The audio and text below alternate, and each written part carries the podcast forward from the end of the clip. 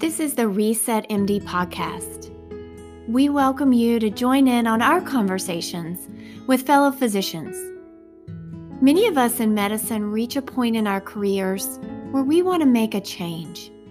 Hit a reset button. Wouldn't it be nice to have some guidance from colleagues who'd been there too and have pearls of wisdom to share? These well being conversations will cover a range of topics thriving in medicine, physician health, burnout prevention, work life integration, practice optimization, advocacy, and support. And we'll just have some fun doing it. Listen in and start your reset. Hi, welcome back to the Reset MD podcast. Today we have Dr. Eileen Barrett. And I first um, probably heard Dr. Barrett's name through the ACP, where she's held many leadership roles. Currently, she's a hospitalist in New Mexico. And I am so excited to have her here to talk a little bit about what brings wellness to her and maybe some of the resets that she's had in her life. Welcome to the podcast, Dr. Barrett. Thank you so much for having me. And thank you also for this it's just this really great work that you're doing. It, it, it means a lot, uh, particularly during it, particularly during a long, hard time. But um, but even if it weren't a hard time, thank you. It's been really fun to have these conversations with other physicians and and really hear what works for them. So so thank you again for being here. I'd love for you to you know introduce yourself to our listeners uh, rather than reading your your long bio of accomplishments I'd love to hear how you would like to be known. Oh, sure, thanks. Um, so I'm Eileen Barrett, and I am a hospitalist in internal medicine. I'm also, um, well, I'm a medical educator. I'm a volunteer. I'm a, I'm a partner. I'm a dog mom. Um, I'm a reader, um, I'm a mentee and a mentor. And um, and I've been in academia and in the community, and I've worked in this country and I've worked in other countries and I am really, um, I guess, unrelated maybe to my introduction, but I can't help but bring up. I'm, I just have this abiding gratitude that um, that I get to that I get to be a physician. Um, not everybody gets to, and I'm grateful that I get to. Mm, what a wonderful introduction, and so many different facets to to who you are as a person and as a physician and I loved how you described yourself as a mentor and a mentee. So a learner and uh, and an educator at the same time. Yeah, thank you. Those, I mean, those roles mean so much to me. I've recently been thinking about who are the people who have changed the professional trajectory of my life, and and maybe maybe before I say a little bit about that, I perhaps should back up and say that although I'm so glad that we crossed paths through um, ACP and I'm looking forward to doing so even more, I am a former governor of an ACP chapter. I'm a former regent. I'm the chair elect designee for the uh, for the ACP board. I'm the chair of the American Medical Women's Association Advocacy Committee, and I'm a district chair for the Society of Hospital Medicine. So um, I have been able to work with really remarkable people in lots of places and have recently been reflecting on how the trajectory of my career, but also the trajectory of my life, has been changed by having received key advice at key times, sponsorship, um, uh, direction, um, sometimes corrective advice, and that, that's always the best, um, but also just support from so many different people. And then what a true privilege it has been to at times be able to extend those things forward to other people in the ways that I'm able to. Mm, yeah, I love that key advice at key times. How has that how has that helped you along your path? Oh, uh, um, there almost are too many examples to mention. Um, but that I feel that the people who have given me the little pieces of advice are the ones that have often resonated the most, the ones that they didn't have to give, that were based on observing my behavior or my actions or um, or and always with my best interest in mind has been um, have been such gifts i mean even one one example that I I bring up is um, from when I just joined the board of governors, and I was in my 30s. I was I didn't expect to win the election. It was a special election off cycle. Everybody else had met each other, and I didn't know any of them. And I joined the board of governors, and we were in a breakout session. And I felt like everybody in there was most people were older than me. Most people held academic positions, um, some very senior in, and very truly, truly accomplished in so many different ways. And we were having a discussion. And at the conclusion of it, I appreciated that one person, in this case, Dr. Dr. Lisa Ellis, that um, she just said to me, um, you know, I, I, I, I couldn't hear you and you're, you weren't really projecting your voice. And I asked if you were able to to raise your voice and and it sounded as though you heard me. Um, and i'll ask you again but not everybody else will. And then they just won't hear you.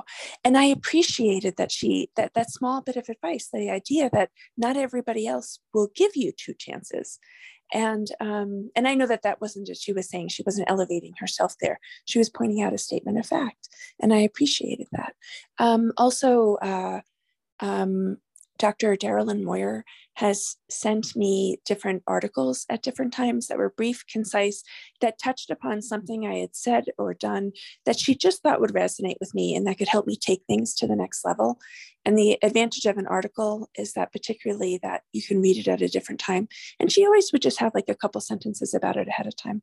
Um, also, uh, uh, Dr. Marie Brown, who's also a uh, former uh, governor, and I knew her through the Board of Governors, that she also was someone who had pointed out that how I decide who I decide to sit with, that make it be deliberate um, when we're going to be going to work meetings um, and to sit at the table. And if I don't sit at the table, then don't be surprised if I feel like that I don't have a voice. And um, and, and so many other things there uh, that have just been these just these small moments, these inflection points that were just so meaningful to me because they were really acts of kindness um, and acts of generosity on their parts. I took them a little bit of a different direction than you had asked, Dr. McCary. I'm sorry. Um, I just started to sort of uh, muse there a little bit. Oh, that was wonderful. And I think you, you know, we always ask our our um, conversation in our end of our conversations, excuse me, you know, give us some pearls for wisdom. Uh, and you just gave us gave us three amazing, um, just like you said, just best interest. Somebody took a, a small interest in something that maybe just this tiny little aspect of how can you be heard? How can your voice be heard? And gave you such little pearls, and you've taken those to heart.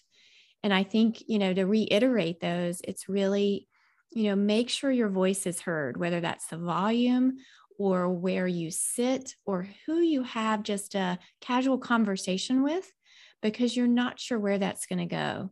And to have have someone be an advocate for you to send you these little short articles just to say, hey, this might be something that you're interested in, I think is is so powerful. And as it's and it speaks to that mentorship and sponsorship and just helping people move along.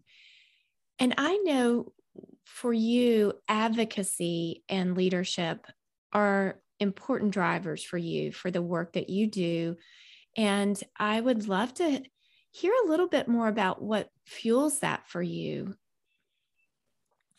Oh, um, you know, I think that um, advocacy is, I think it's to be, I think to be a physician is certainly to be a teacher, but it also is to be an advocate because we have the practice of advocating for our patients um, and to advocate for their best interests. Certainly, that can be in the ways that we can think conventionally having to do with, say, like on Capitol Hill or something.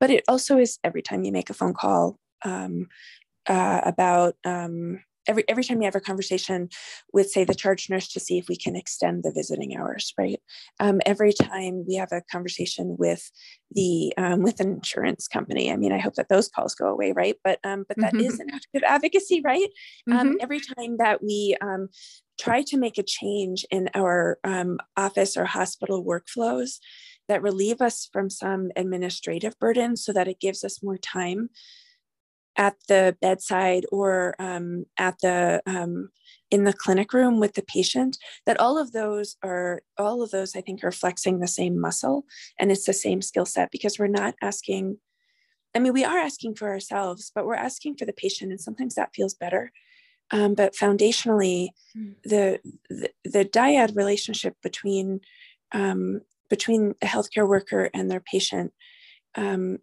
can be so transformative for both of us that that relationship deserves the nurturing that comes from some advocacy.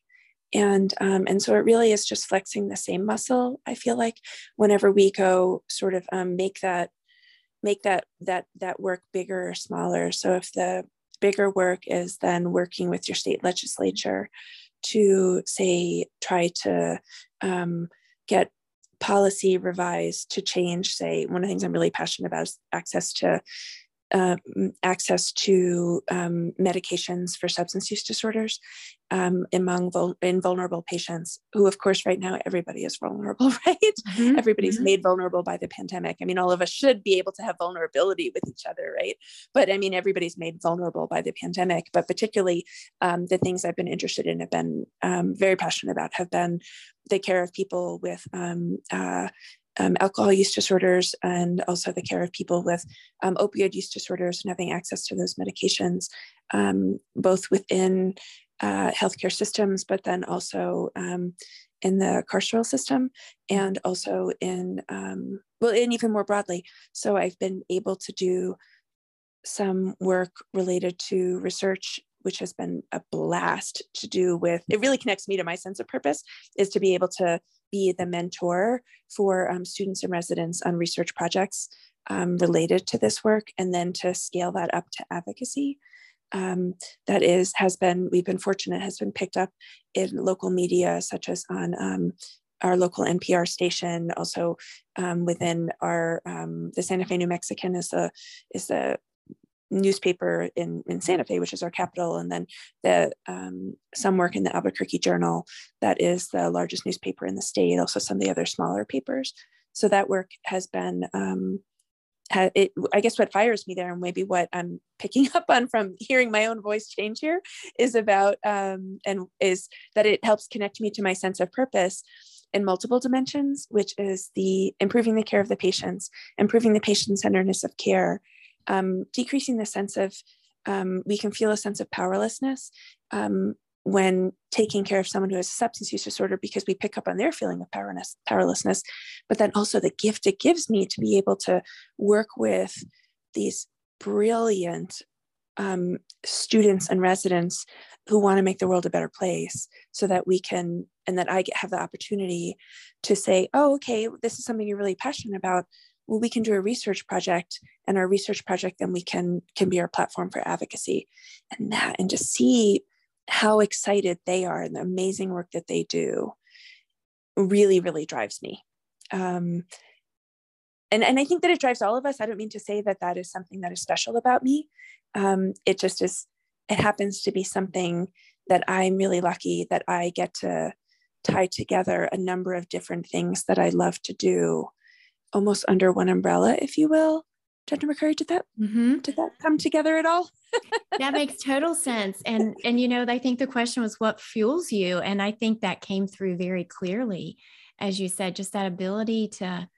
You used the word kindness earlier in another context, but I think that you know to have that kindness with your patient and then be able to as you give back some of that power or try to take back some of that power that's being taken away and to give voice to your students. And all this it just expands. And so even when i'm talking about it my voice changes because it's so exciting to be able to do things that really drive your purpose.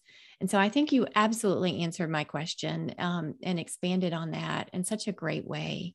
And, and we talked before we started recording briefly about resets, and that's the name of our podcast, the yeah. Reset MD podcast, and what that actually means. And it means different things for different people. Um, but I'd love to have uh, a little bit of an exploration of what you feel like have been um, pivots for you, whether that be in your life or your career, um, that really have helped you get to where you're going now, where you are now, and where you may be heading in 2022.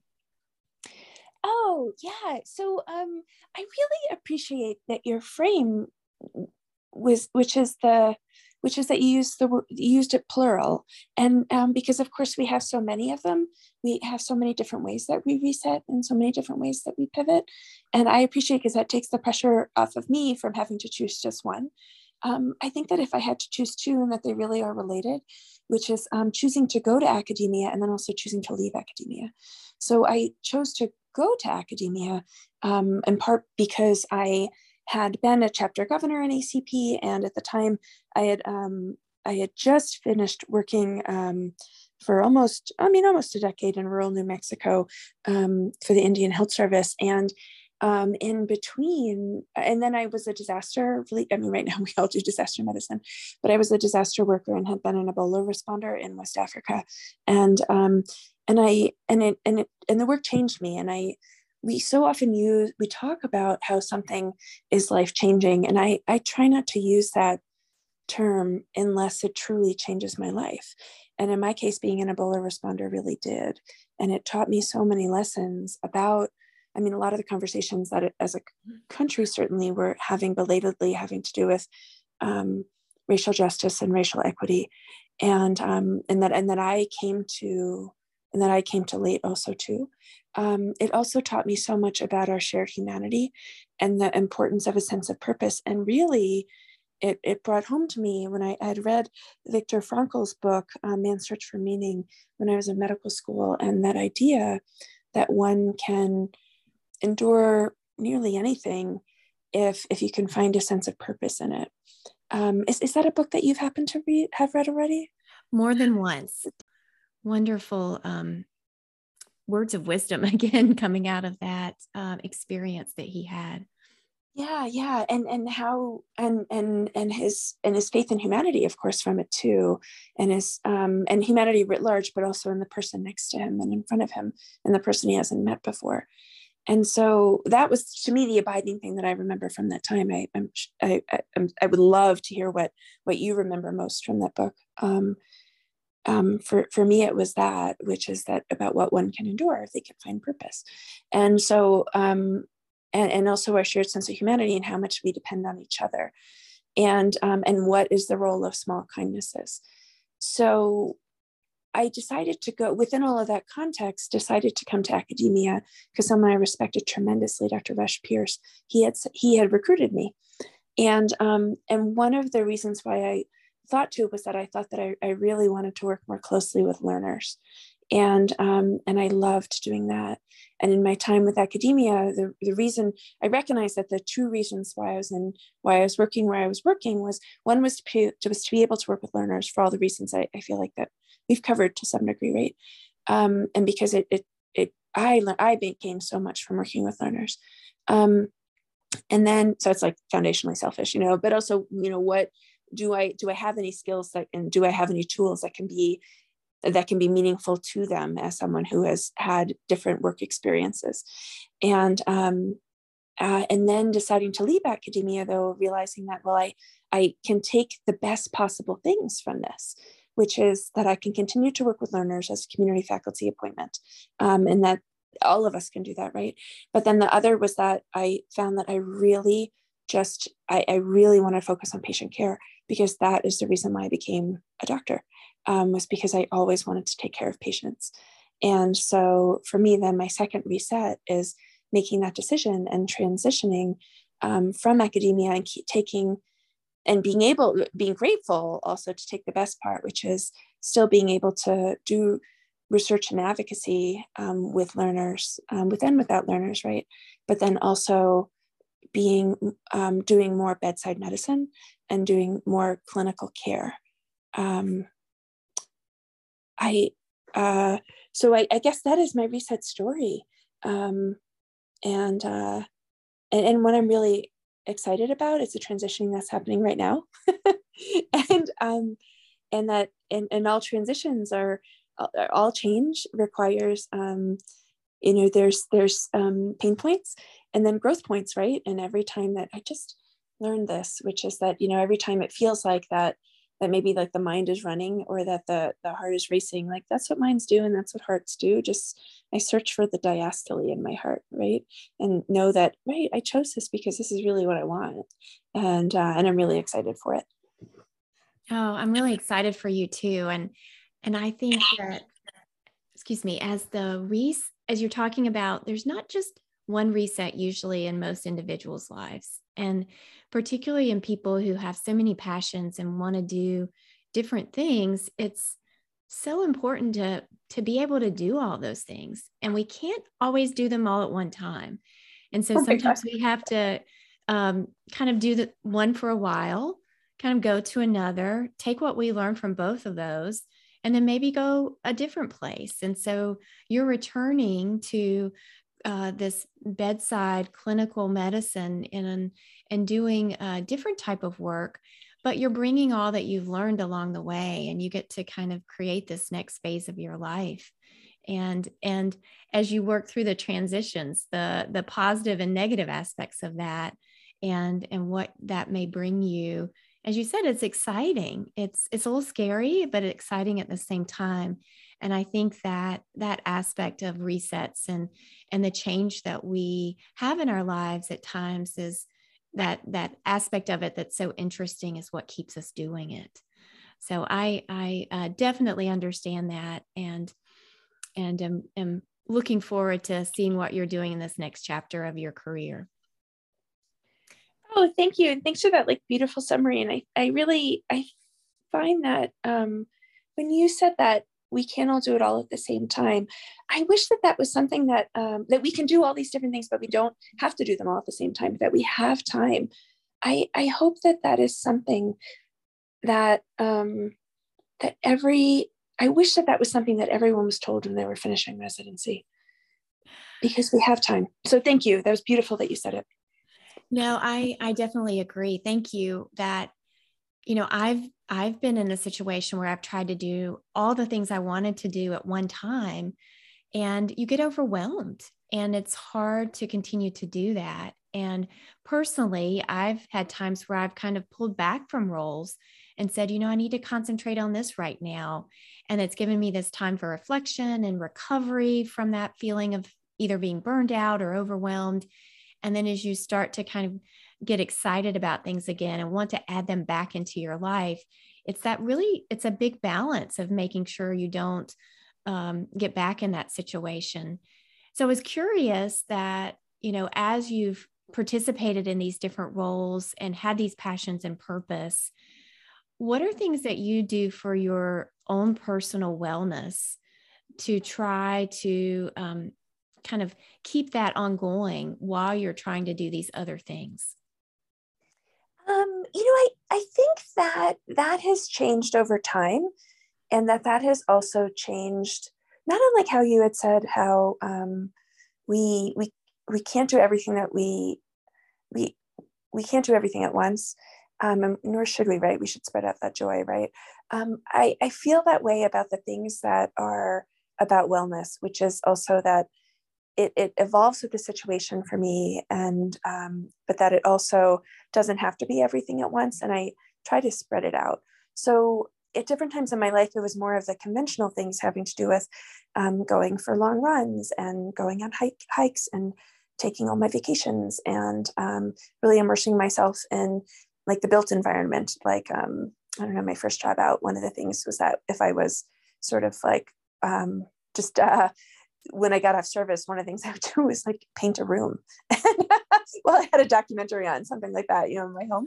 But um, but I think that over time that has also changed, and and for me, at different times, it has been about really going all in on my sense of purpose um, and my sense of meaning, and that was often having to do with um, with um, being a mentor um, and also um, being a mentor and also being an advocate. So I was just telling a friend how I had this, like, in some ways, I characterized it as maladaptive. She characterized it as not maladaptive, but that one of my stress responses, she just called it very unusual. One of my stress responses sometimes is that I'll write a letter to the editor or write an op ed.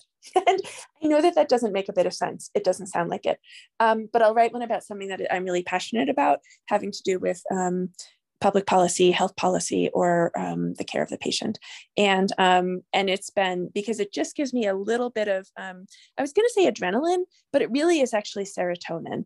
Um, and um, to to write it, and then also if it gets published, then it's that feeling. But then there's also a little bit of oxytocin in the way that others respond to it and how we feel connected on our shared sense of purpose. So um so that's been something that i've done during the pandemic as i don't know maybe i've had um in different papers maybe 10 letters to the editor that have been published or so. So that has been something that's been a little bit fun um maybe maladaptive who knows. Um some other things i've been trying to do that are just a little bit more conventional is trying to um nurture beauty so today I'm going to plant um, 30 iris bulbs in my backyard. And um, a few weeks ago, I planted uh, 40 um, tulip, daffodil, and hyacinth bulbs, just so that they will become whenever they come up. I will be grateful for them, and it'll be a little surprise and a little bit of a shock of beauty. And the act of doing it, I feel like gardening is is a gesture of um, faith and hope and uh, so those are some of the things that I'll do sometimes. Mm, a gesture of faith and hope. I love that. And I love all of those bulbs that you talked about, those flowers. I have them in my yard. Oh.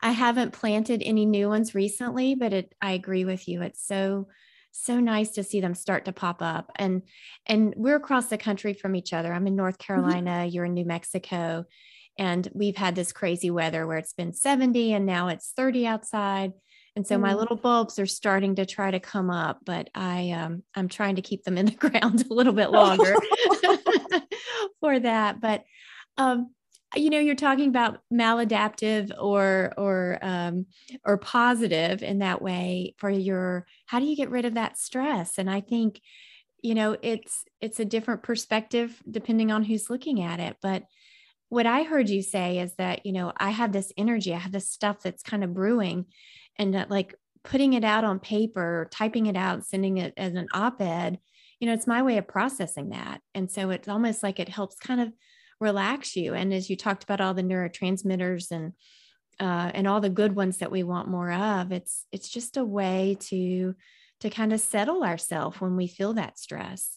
For some people, it's that getting out and running. Um, and for other people it's it's writing out or or speaking the words that that help them. And and then getting out and gardening i think is a great combination of both of those for bringing beauty to the world. Yeah and, and selfishly it's also bringing beauty to me but it is also to the world. Thank you. Yeah. and it's okay to do those selfish things i think too. Yeah yeah. yeah, yeah. yeah. I'm like fully transparent that i'm like oh yeah i just love this. So thank you also for seeing that yeah. And and I'd love to ask you a few little fun questions, if I may, mm-hmm. along the way. So um, we talked about you being in New Mexico, and I have only flown over New Mexico, I've not set foot in it. And I know that you mentioned that you love doing outdoor things. So for folks who haven't been to New Mexico or it's been a while, what would be your recommendations for some some fun outdoor activities to do um, that we can put on our calendar, hopefully in the future? Oh, well, I think everybody who comes to New Mexico, who I, I, think that one of my most, one of the most beautiful places that also is so rich with history and culture is to go to Chaco Canyon. Um, mm-hmm. Yeah, it is um, north and west of Albuquerque by maybe about two and a half hours. It's um, an ancestral Puebloan site. And um, the scope and the scale of the um, of the ruins there do make a lot of the other ones look like just a pile of rocks. but the, the seeing how um, advanced the culture was, then of course is also part of how the culture is so advanced right now. And one can see the ties to and sort of the history of New Mexico there, which is indigenous history, and then the coming of the conquistadors, um, and then the coming of, um, of uh, white people. Um, there's less there about African American history and, um, and Asian Americans and other groups, but it is um, it is staggeringly beautiful. Um, so I I would recommend that to everyone. And I'm so glad you asked me that because that makes me think. You know what? I'm going to go there tomorrow. So um, thank you for asking me. Oh, thank wonderful. You. I'm so glad I get to contribute to the addition of beauty in your life uh, this weekend, even more than it already is. And and what what are you reading right now? Um, I just finished. Actually, I'm. Hmm, I just finished a book that was called The Big Oyster by Mark Kurlansky, which he's a writer who has written about um, how different foods have shaped the history of different places. And in this case, it was about how oysters had shaped New York. I'm originally from New York, although I've been a New Mexican since for 16 years. And so I appreciated how um, both the sort of the, the science of um, about about the ecosystem and about oysters in the ecosystem, but also about the history of New York for um, for hundreds and hundreds and hundreds of years. And uh, so I just finished that. But then right now, I actually have at my bedside a book that really isn't reading. Instead, what it is is art as therapy. And every day you have a different lesson in it. And so one day the lesson was to draw a comic strip. And one day it was to close your eyes and draw a portrait from memory.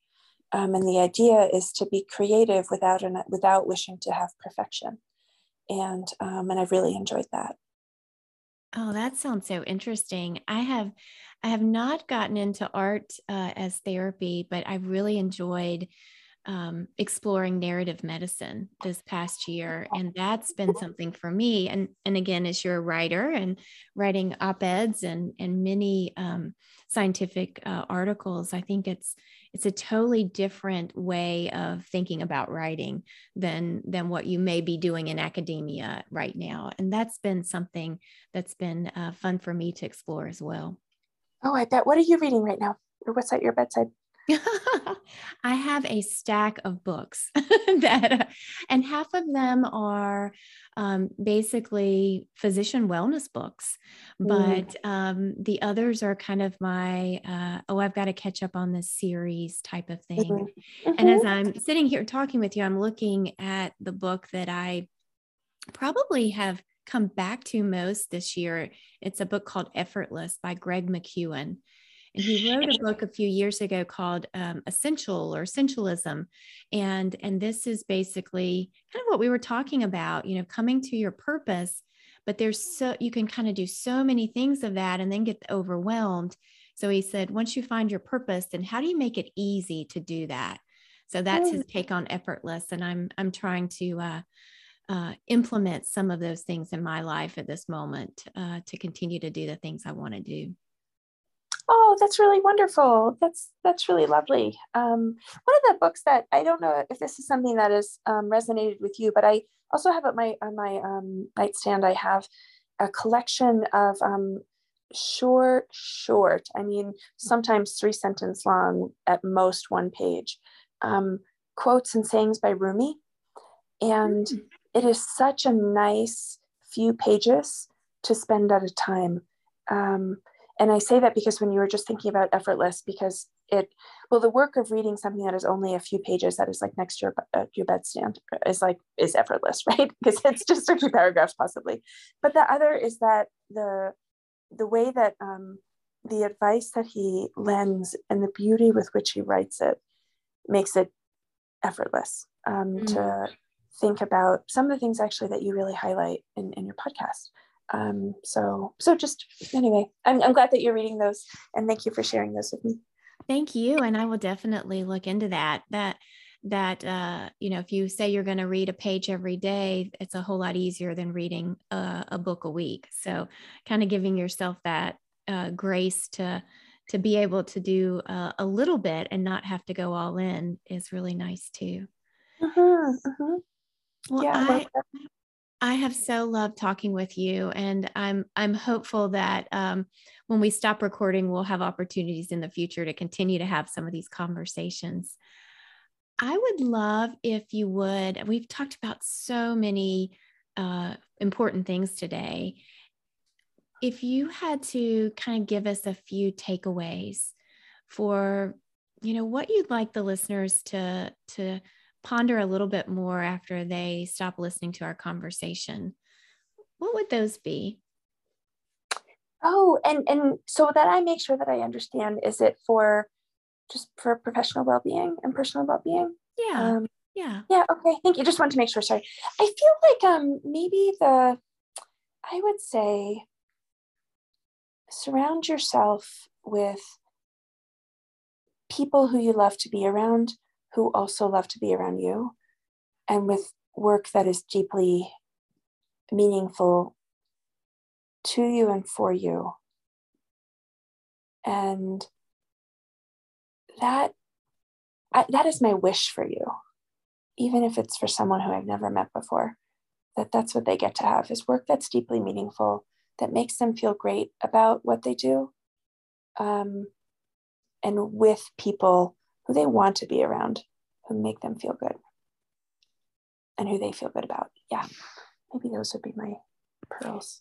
It sounds so um, poetic, but also, you know, and so simple.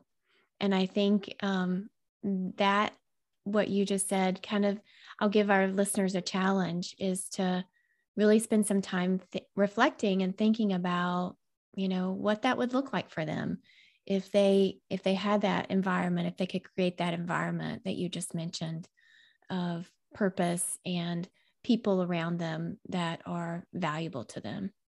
And i think that that's a wonderful place to to end our conversation today. Thank you so much for being here. Thank you so much for um for talking with me. It was such it was wonderful speaking with you. Thank you. Thank you. And i hope that you have a great day you too. And enjoy your beautiful weekend. Mm, you too. Thank you.